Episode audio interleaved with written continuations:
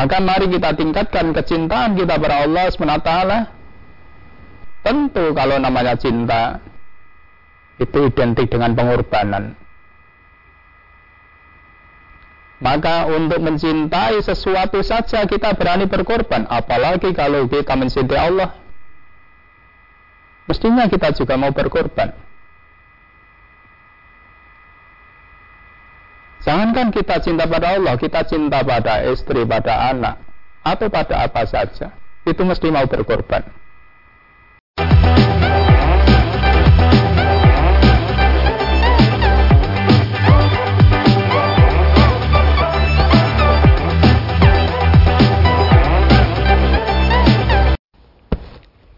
Bismillahirrahmanirrahim Assalamualaikum warahmatullahi wabarakatuh Selalu pemirsa channel terpilih MTA TV di mana pun anda berada Puji syukur Alhamdulillah senantiasa kita panjatkan kehadirat ilahi Rabbi Allah Subhanahu Wa Taala atas genap karunia nikmat dan juga rahmatnya untuk kita semua di perjumpaan awal aktivitas pagi hari ini. Kita jumpa kembali di program unggulan Fajar Hidayah dan Alhamdulillah sudah hadir Ustaz Sunarno yang nanti akan melanjutkan pelajaran sekaligus memberikan pencerahan untuk kita semua di kesempatan kali ini. Assalamualaikum warahmatullahi wabarakatuh Ustaz. Waalaikumsalam warahmatullahi wabarakatuh. Kabar baik dan sehat pagi ini Ustaz? Alhamdulillah sehat-sehat. Alhamdulillah baik. Ya. Dan pemirsa nanti bisa bergabung bersama kami di line telepon yang sudah kami siapkan di 02716793000. SMS dan juga di WA kami di 08 11 Kita simak pelajaran kita pagi ini. Silakan. Bismillahirrahmanirrahim. Assalamualaikum warahmatullahi wabarakatuh. Innal hamdalillah wassalatu wassalamu ala Rasulillah wa ala alihi wa ashabihi wa mawalah. An la ilaha illallah wa la syarika lah wa asyhadu anna Muhammadan abduhu wa rasuluhu la nabiyya ba'dah ma ba'd. Saudaraku, pemirsa dan pendengar di mana pun berada yang saya cintai, yang saya hormati Allah senantiasa curahkan anugerah pada kita. Sehingga pagi ini kita diperkenankan mengawali aktivitas kita dalam keadaan sehat walafiat. Saudaraku, pagi ini kita akan berbicara syukur pangkal hidup sejahtera. Kufur pangkal hidup menderita. Kalimat ini sudah populer Siapa saja yang syukur berarti dia mengawali untuk hidupnya sejahtera. Namun barang siapa yang kufur berarti dia masuk pada kehidupan yang menderita. Saudaraku, Allah Subhanahu wa taala memberikan didikan pada hambanya. Lantaran hambanya Luqmanul Hakim Allah berfirman, "A'udzu billahi minasyaitonir rajim." Walaqad ataina Luqmana al-hikmata anishkur lillah wa may yashkur fa inna ma yashkuru li nafsihi wa man kafara fa inna Allaha ghaniyyun hamid. Luqman ayat 12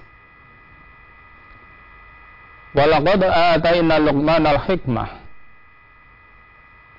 dan sungguh Allah memberikan pada Luqman hikmah. Hikmah itu dalam bahasa kita bisa diartikan pemahaman agama, bisa diartikan ilmu, bisa diartikan ungkapan, bisa diartikan sunnah, ya tinggal kontak bahasa yang menyertainya. Anis kurulillah yaitu supaya bersyukur kepada Allah. Ayat ini mendidik pada manusia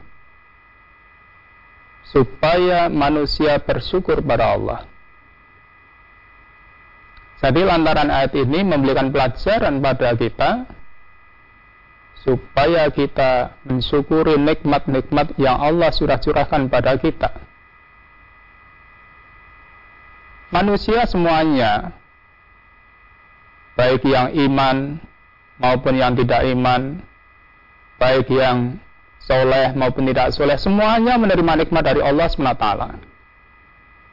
Namun, yang bisa mensyukuri nikmat Allah itu hanya orang yang beriman. Hanya orang yang beriman. Orang yang tidak beriman tidak bisa mensyukuri nikmat Allah itu. Dan hanya sedikit. Yang mau mensyukuri hanya sedikit. Maka kita mari termasuk hamba yang mensyukuri nikmat Allah. Syukur tidak cukup, hanya pengakuan. Maka ciri-ciri orang yang bersyukur itu menurut penjelasan Ibnu Qayyim dijelaskan. Yang pertama, syukur itu bisa diwujudkan semakin mencintai Allah. Karena Allah lah sumber segala nikmat. Maka cintanya pada Allah semakin kuat Tentu kalau cinta pada Allah, mesti cinta pada Rasulnya. Karena menyadari bahwa hidup ini segalanya bersumber dari Allah Subhanahu wa Ta'ala. Maka mari kita tingkatkan kecintaan kita pada Allah SWT.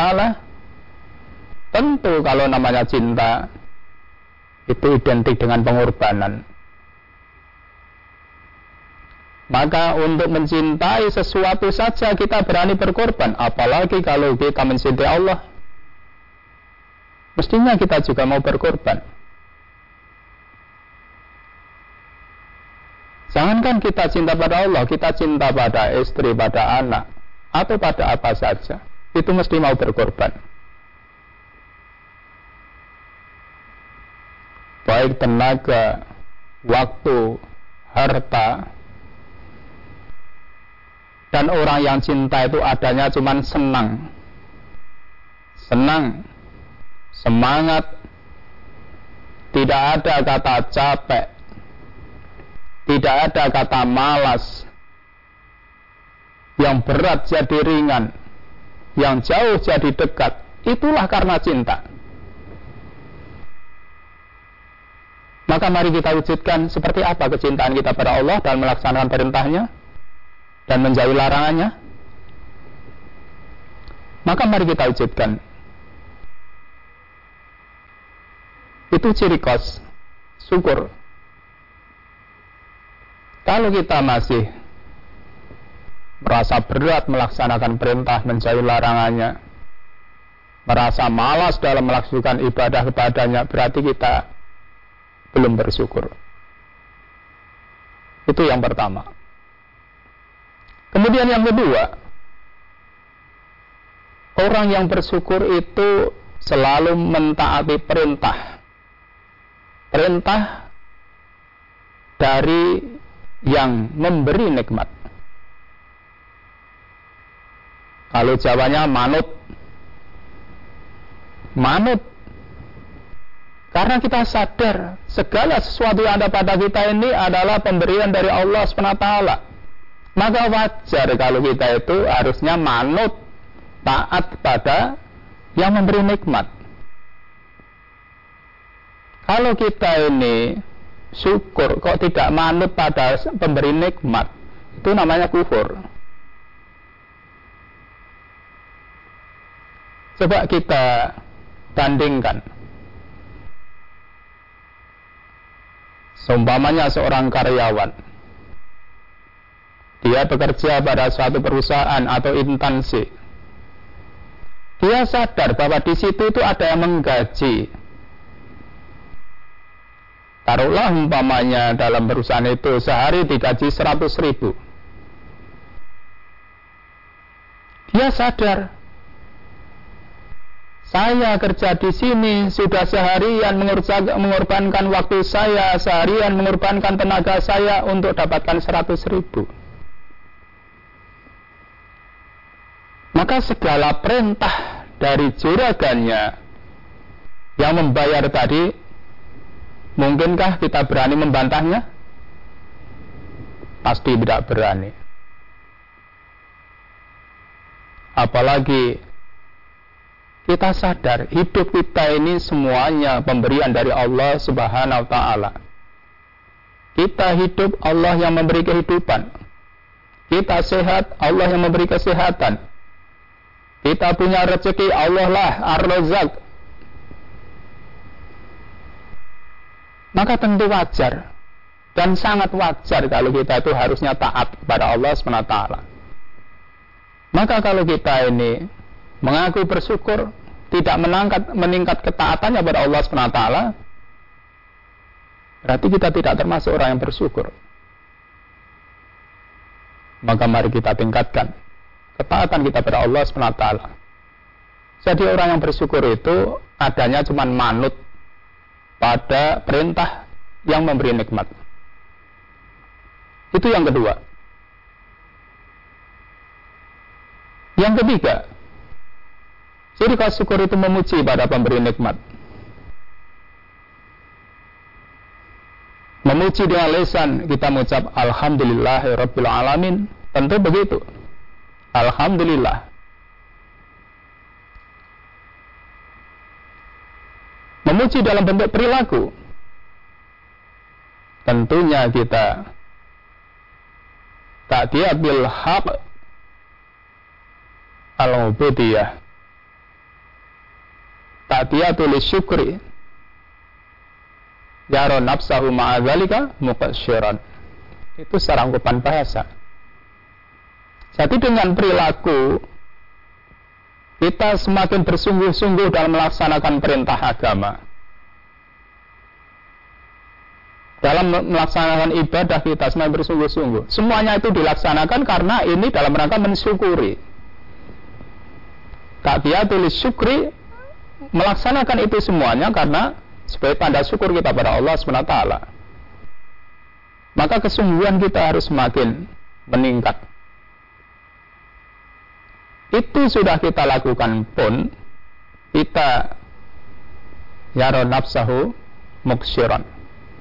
Melihat diri kita ini baru sedikit melaksanakan perintah. Karena sebanyak-banyak pengabdian kita pada Allah, masih banyak nikmat yang surahkan Allah pada kita. Belum seberapa kita itu. Maka perlu kita renungkan. Perlu kita pikirkan. Sehingga kita itu adanya cuma semangat dan semangat dalam beribadah pada Allah. Karena kita merasa bahwa apa yang kita lakukan itu cuma sedikit sekali Coba kita bandingkan, kita lihat. Sholat wajib, berapa waktu yang kita korbankan? Sholat wajib saja. Lima waktu itu berapa menit yang kita habiskan? Taruhlah kita sabilillah. Berapa jam, berapa menit yang kita gunakan? Dalam sehari, dalam seminggu harta kita, seberapa kita infakkan. Maka tentu menyadarkan pada kita.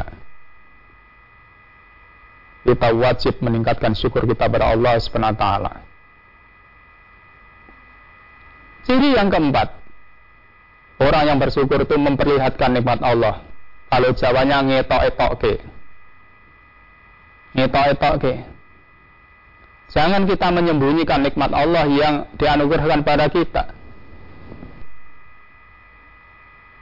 Bukankah kita sering membaca Fa'amma bini'mati rabbika faqaddis Adapun nikmat Tuhanmu Faqaddis Bisarakan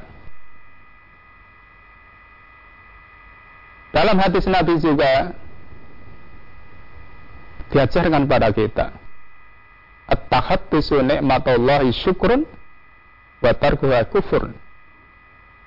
Membicarakan nikmat itu salah satu bentuk syukur. Menyembunyikan, meninggalkan itu salah satu indikasi kekufuran. Maka mari kita itu diberikan anugerah oleh Allah sehat, mari kita tunjukkan. Semangat ibadahnya. Namanya orang sehat. Jangan ketika kita sehat tidak menggunakan kesehatan kita dalam rangka untuk mengabdi pada Allah SWT baik ibadah maupun ibadah yang lain amal soleh yang lain namun kita kita sakit baru mengatakan ingin melakukan kebaikan-kebaikan pernah ada satu riwayat ketika zaman itu ada seorang sahabat datang pada Rasulullah dengan baju yang kusut, pakaian yang kusut, penampilan yang kusut. Maka Rasulullah bersabda, apakah orang ini tidak punya baju selain ini? Maka dijawab sahabat yang lain, dia adalah orang yang kaya.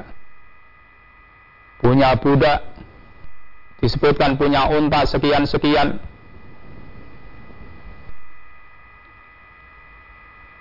Maka Rasulullah menyatakan, "Idza ataqallahu malan fal yura asaruhu." Kalau kamu diberikan harta oleh Allah, tampakkan. Tampakkan itu. Itu salah satu bentuk memperlihatkan nikmat Allah. Jangan dikufuri, jangan disembunyikan. Maka mari kita sama-sama mensyukuri nikmat Allah. Yang kelima, ciri khas yang kelima. Tidak menggunakan nikmat yang Allah anugerahkan itu untuk maksiat pada sang pemberi nikmat. Coba, apa yang Allah berikan pada kita? kita diberikan sehat, sehat itu mahal. Tapi ketika sehat justru digunakan untuk maksiat. Itu betul-betul tidak mensyukuri. Kita diberikan harta,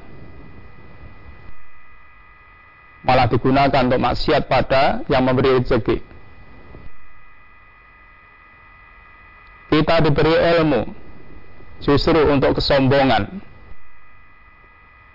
Maka apa pun nikmat yang Allah anugerahkan pada kita jangan digunakan untuk durhaka pada sang pemberi nikmat.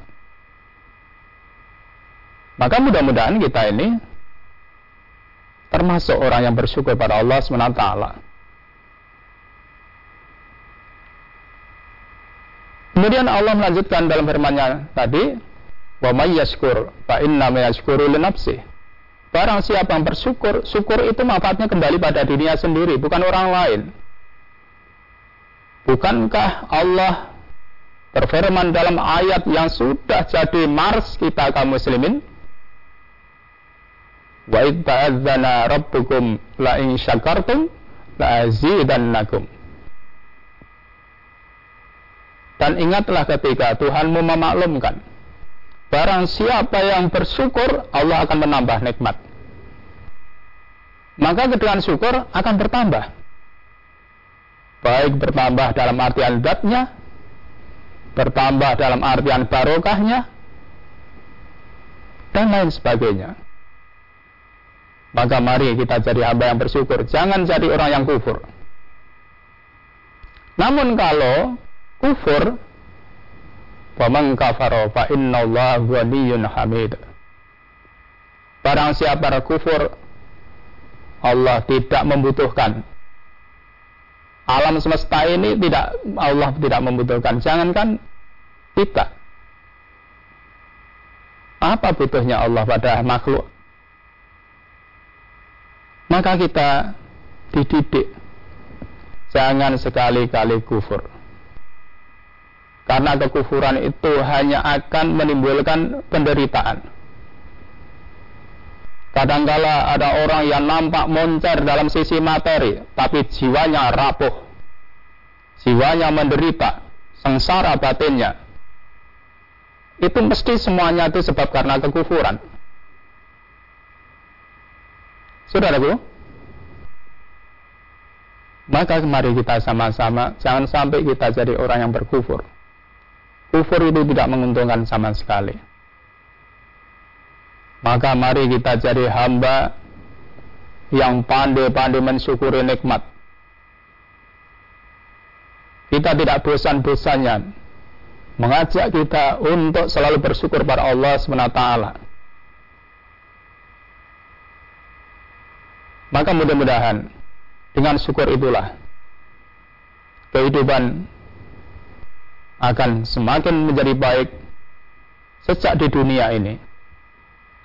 Nanti di akhirat kita sama-sama menikmati dari hasil syukur kita karena Allah ridho pada kehidupan kita. Begitulah saudaraku. Semoga bermanfaat bagi saya dan kita semuanya. Terima kasih. Ya. Baik pemirsa, kami harapkan Anda bisa bergabung bersama kami di line telepon 0271 679 3000, SMS dan juga di WA kami di 08 11 255 3000. Namun sebelumnya kita akan simak beberapa informasi dalam rangkaian jeda pariwara berikut ini. Baik pemirsa, terima kasih Anda masih setia bersama kami khususnya di program unggulan Fajar Hidayah di kesempatan pagi hari ini. Kami persilakan di line telepon 02716793000 untuk bisa bergabung. Halo, Assalamualaikum. Halo, Assalamualaikum. Waalaikumsalam warahmatullahi wabarakatuh. Ya, dengan siapa di mana Ibu? Umar, Ya, silakan Ibu Umar. Terima kasih. Pak. Waalaikumsalam warahmatullahi wabarakatuh. Monggo di Umar. Ini Ustaz, pelajaran yang bulan lalu itu tentang Watak itu kota watak itu kotorannya orang Islam. Ya. Terus Ini sedikit cuma watak juga umpama ada seseorang itu buat Ustaz itu ambil darah eh, satunya tambah untuk puluh. Halo, Ibu. Ya, Ibu. dia dapat satu juta. Ibu Umar, halo. Ya, Ya, suara Ibu kurang jelas ini ada suara mendengung di studio. Mungkin volume radio atau televisi bisa dikecilkan? ya, ya, ya, Ya, coba sekali lagi diulangi. zakat besar. Zakat itu kotorannya orang Islam. Meskipun misalkan jual beli, terutama kita menju- menjual ambil barang, harusnya satu juta, terus dia dapat punya dua ratus. Yang dua itu yang dua ratus apa yang bulatkan satu juta itu Ustaz. Soalnya orang itu takut dengan kotorannya manusia, takut dengan riba-riba itu Ustaz. Agar dia bersih, bersih, bersih, itu Ustaz. Itu enggak, itu. Yang yang 200 tadi apanya, Bu? yang. Persisnya. Kita Ya. terus kita umpama biasanya itu satu juta. Dia katanya dua ratus persisnya. Yang satu juta diberikan itu. Yang lebih biasa itu yang satu juta itu apa yang dua ratus. Soalnya umpama dia itu persis. Iya karena yang satu juta itu gimana gitu. Agar bersih dari. Ya. Ya. Terima kasih. Wassalamualaikum warahmatullahi wabarakatuh. Waalaikumsalam warahmatullahi wabarakatuh. Tolong diulang.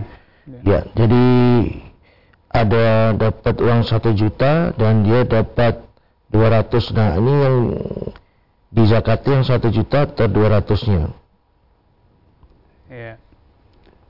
Jadi kalau kita urusan zakat ya, tentunya jadi dari satu juta tadi sudah dizakati dulu 25 ribu ya. sudah dizakati toh. kemudian untuk bekerja terus mendapatkan 200 ribu. Nah nanti yang dizakati yang 200 ribu itu. Berarti kan hasilnya itu ya. 200 ribu diambil 2,5 persen. Sehingga tadi yang 1 juta sudah dizakati yang 200 ribu juga dizakati jadi kalau kita dalam berdagang atau apa begitu caranya jadi modalnya yang untuk kerja sudah dizakati nanti hasilnya berapa ya di situ dizakati begitu ibu mudah-mudahan bisa dipahami Baik, pertanyaan berikutnya dari WA, eh, dari SMS dari Pak Haris di Medan. Ustadz, apakah boleh zakat mal untuk membangun masjid? Demikian. Iya. Jadi zakat mal boleh. Kan sasaran zakat itu ada delapan. Salah satunya fisabilillah. Lah masjid ini untuk sabilillah. Tidak hanya untuk membangun masjid. Jadi semuanya yang hubungannya dengan sabilillah bisa diambilkan dari zakat umpamanya untuk perbaikan jembatan, untuk perbaikan madrasah, untuk perbaikan jalan, itu semuanya kan sabilillah itu. Apalagi masjid, Jadi sangat boleh, memang itu sasarannya. Ya. Begitu, semoga bisa dipahami. Berikutnya dari saudara kita yang ada di Banyumas menanyakan, Ustadz, benarkah orang yang sudah mengeluarkan zakat itu tidak berhak menerima zakat? Saya sudah membayar zakat dan kemudian ada orang yang memberi zakat dan saya menolak Ustadz apakah yang saya lakukan sudah benar atau salah. Ya. Walau saya sakit, saya hidup di keluarga yang mampu. Jadi diberi zakat, saya tidak menerima. Orangnya kemudian tersinggung Ustaz. Dan saya dikatain macam-macam oleh keluarga saya. Karena saya tidak mau menerima zakatnya. Mohon nasihatnya Ustaz. Iya. Jadi Bapak ya tadi ya? Iya. Jadi memang zakat itu Bapak ya. Walaupun Bapak sakit tidak masuk dalam kolom. Karena Bapak di tengah keluarga yang mampu. Maka kalau Bapak sudah bisa membayar zakat, tidak perlu menerima zakat lagi. Sudah bagus, sudah betul itu. Sudah betul. namun tetap diberi zakat ditolak ya sudah begitu ditolak dengan baik mas saya ini sudah bayar zakat saya tidak berhak untuk menerima zakat salurkan pada yang lebih berhak sampaikan dengan kalimat-kalimat yang baik karena kalau nanti saya menerima zakat, berarti kan itu bukan hak saya. Oh, saya bisa membayar zakat dan saya mampu. Walaupun sakit itu bukan termasuk bukan termasuk yang punya hak untuk menerima zakat. Kemudian dikata-katai begini-begini mungkin ya. Coba kita bayangkan itu ya itu semuanya karena kurang kepahaman saja. Kurang paham saja. Jadi Bapak sabar. Pendirian Bapak sudah bagus. Memang harus begitu, ya. Memang harus begitu. Jadi jangan sampai kita menerima apa yang pastinya kita tidak punya hak. Nanti jadinya tidak halal. Kalau kita nggak punya hak. Jadi teguhkan pendirian Bapak. Jangan kecil hati. Sudah betul. Begitu. Semoga bisa dipahami. Ya. Berikutnya dari Pak Toto di Lumajang. Apakah bila ada orang yang rajin sholat tetapi tidak bisa berbuat jujur karena dari nada bicaranya saja sudah kelihatan Ustadz dan juga sering menipu orang lain. Apa hal tersebut sudah dikuasai oleh setan yang demikian. Mohon pencerahannya. Ya. Jadi kalau orang sholat tidak jujur, bahkan menipu, itu namanya sholatnya tidak berfungsi. Padahal sholat itu inna sholata tanha anil faksa wal mungkar. Sholat itu bisa mencegah dari perbuatan faksa dan mungkar. Nah kalau ngomong saja sudah tidak jujur, apa yang diharapkan? Tidak ada yang bisa diharapkan. Karena kita itu dididik iya kembali kadhiba. Fainal kadhiba yahdi lal fujur wal fujura yahdi lan nar. Jauhi dusta itu jauhi. Karena dusta itu pangkal dari kejahatan mesti mengarah pada kejahatan-kejahatan yang lain. Kalau bicara jaga bohong sudah bisa dipastikan perilakunya mesti tidak baik. Maka kalau orang sudah bohong ya wajar, suka menipu itu oh, dia ngomongnya saja sudah bohong. Maka itu untuk pelajaran untuk kita. Maka kita harus paham sholat itu bisa mencegah dari perbuatan faksa dan mungkar kalau kita paham tentang sholat kita. Paham betul, maka sholatnya perlu diperbaiki. Berarti di situ tidak termasuk orang yang mengerjakan sholat. Maka tidak aneh kalau nanti di hari kiamat masalah kagum fisakor Qalu lam nagu minal musallin. Apa menyebabkan kamu masuk neraka? Akan menjawab Saya tidak termasuk orang yang sholat. Tidak dirayakan orang yang sholat. Maka kita Gunakan sebagai pelajaran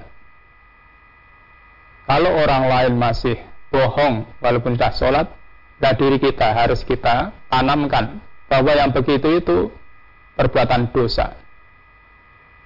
Perbuatan dosa. Kalau orang sudah suka bohong, dipastikan perbuatan mesti tidak baik. Maka mudah-mudahan kita menjadi seorang yang sholat dengan sholat itu bisa berfungsi mencegah dari diri kita dari perbuatan-perbuatan yang buruk.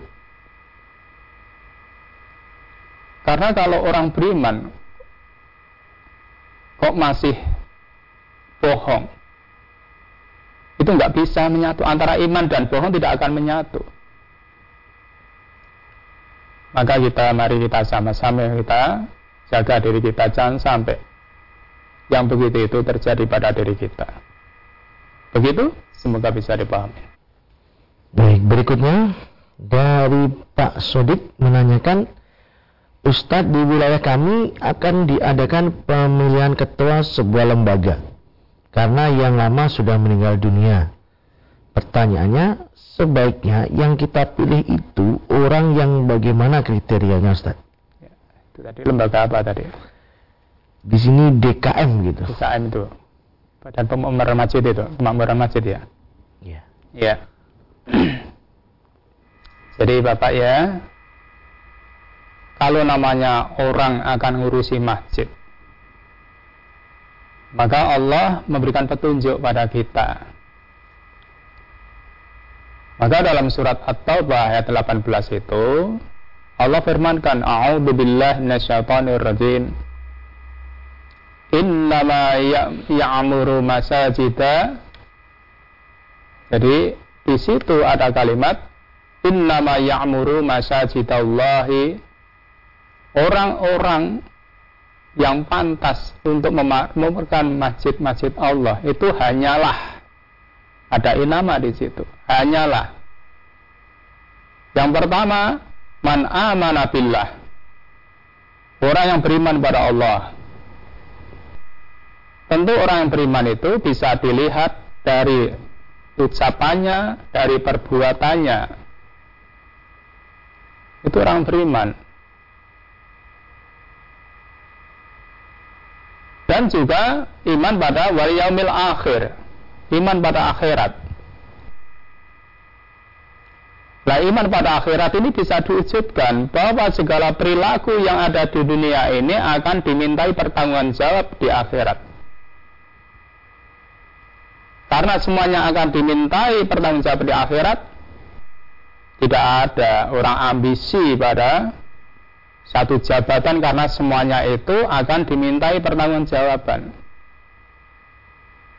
Gak akan ada ambisi itu nggak ada karena semuanya akan mas'ul indallah nanti di akhirat. Jadi yang ketiga wa aqamas shalah. Menegakkan sholatnya. Jangan sampai menjadi pengurus makmur masjid malah jarang ke masjid. Tidak tegak sholatnya. Tidak boleh yang begitu itu. Ciri yang keempat wa atas zakah bayar zakatnya. Bayar zakat ini petunjuk-petunjuk dari Allah Kemudian yang lima, walam yaksha illallah. Dia tidak takut kecuali hanya pada Allah. Karena untuk memakmurkan rumah Allah, maka yang ditakuti juga ya, hanya Allah. Sehingga semuanya itu diatur menurut bagaimana Allah memberikan petunjuk. Allah dan Rasulnya memberi petunjuk bagaimana untuk menata masjid. Dia tidak terpengaruh. Oleh pengaruh dari manusia apalagi kalau masjid itu mau digunakan diatur tidak sesuai dengan petunjuk Allah dan Rasul. Itu petunjuk-petunjuk dari Allah. Maka fa'asa ulaika ayyakunu minal muhtadin. Lah itulah orang-orang akan mendapat petunjuk jadi golongan orang yang petunjuk begitu itu. Itu Allah memberikan gambaran bagaimana kalau pemakmur masjid itu seperti apa. Kemudian juga Allah memberikan petunjuk yang lain.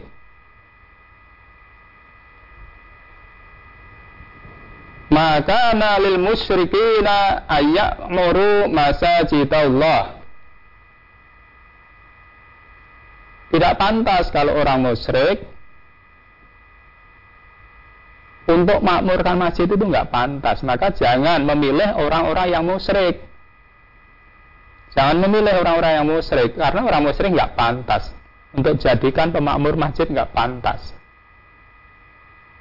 Nah, tentu jenengan yang lebih kenal. Kalau masih melakukan kemusyrikan-kemusyrikan, tidak pantas untuk dijadikan.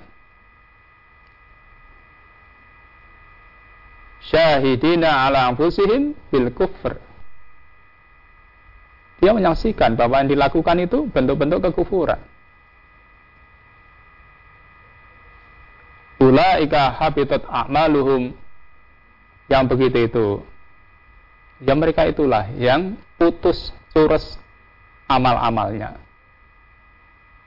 Wa narihum khalidun dan mereka dalam neraka dan kekal di dalamnya. Itu menurut petunjuk Allah. Maka ini yang kita pegang bagaimana kita jadi pengurus masjid dan bagaimana kita memilih pengurus-pengurus masjid. Karena masjid itu rumah Allah, Allah memberikan petunjuk. Begitu, mudah-mudahan bisa dipahami. Baik.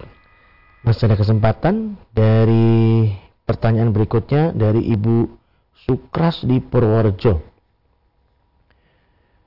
Berkaitan dengan hubungan sosial, Ustadz, saya hidup berdampingan dengan saudara non-muslim.